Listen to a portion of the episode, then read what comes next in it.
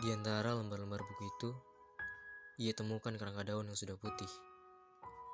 Kelopak-kelopak bunga kering dan rapuh, juga kupu-kupu yang mati segera jadi abu bila disentuh. Di lembar-lembar berikut, terselip jalan-jalan di kota berkanal yang airnya hijau.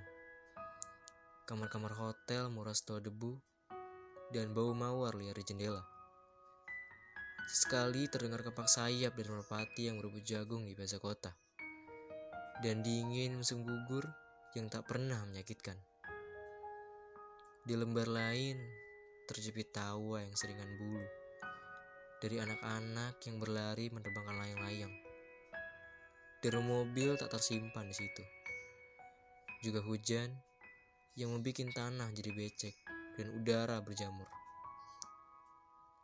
Di antara lembar-lembar buku itu, hanya ada memori yang membasahi mata.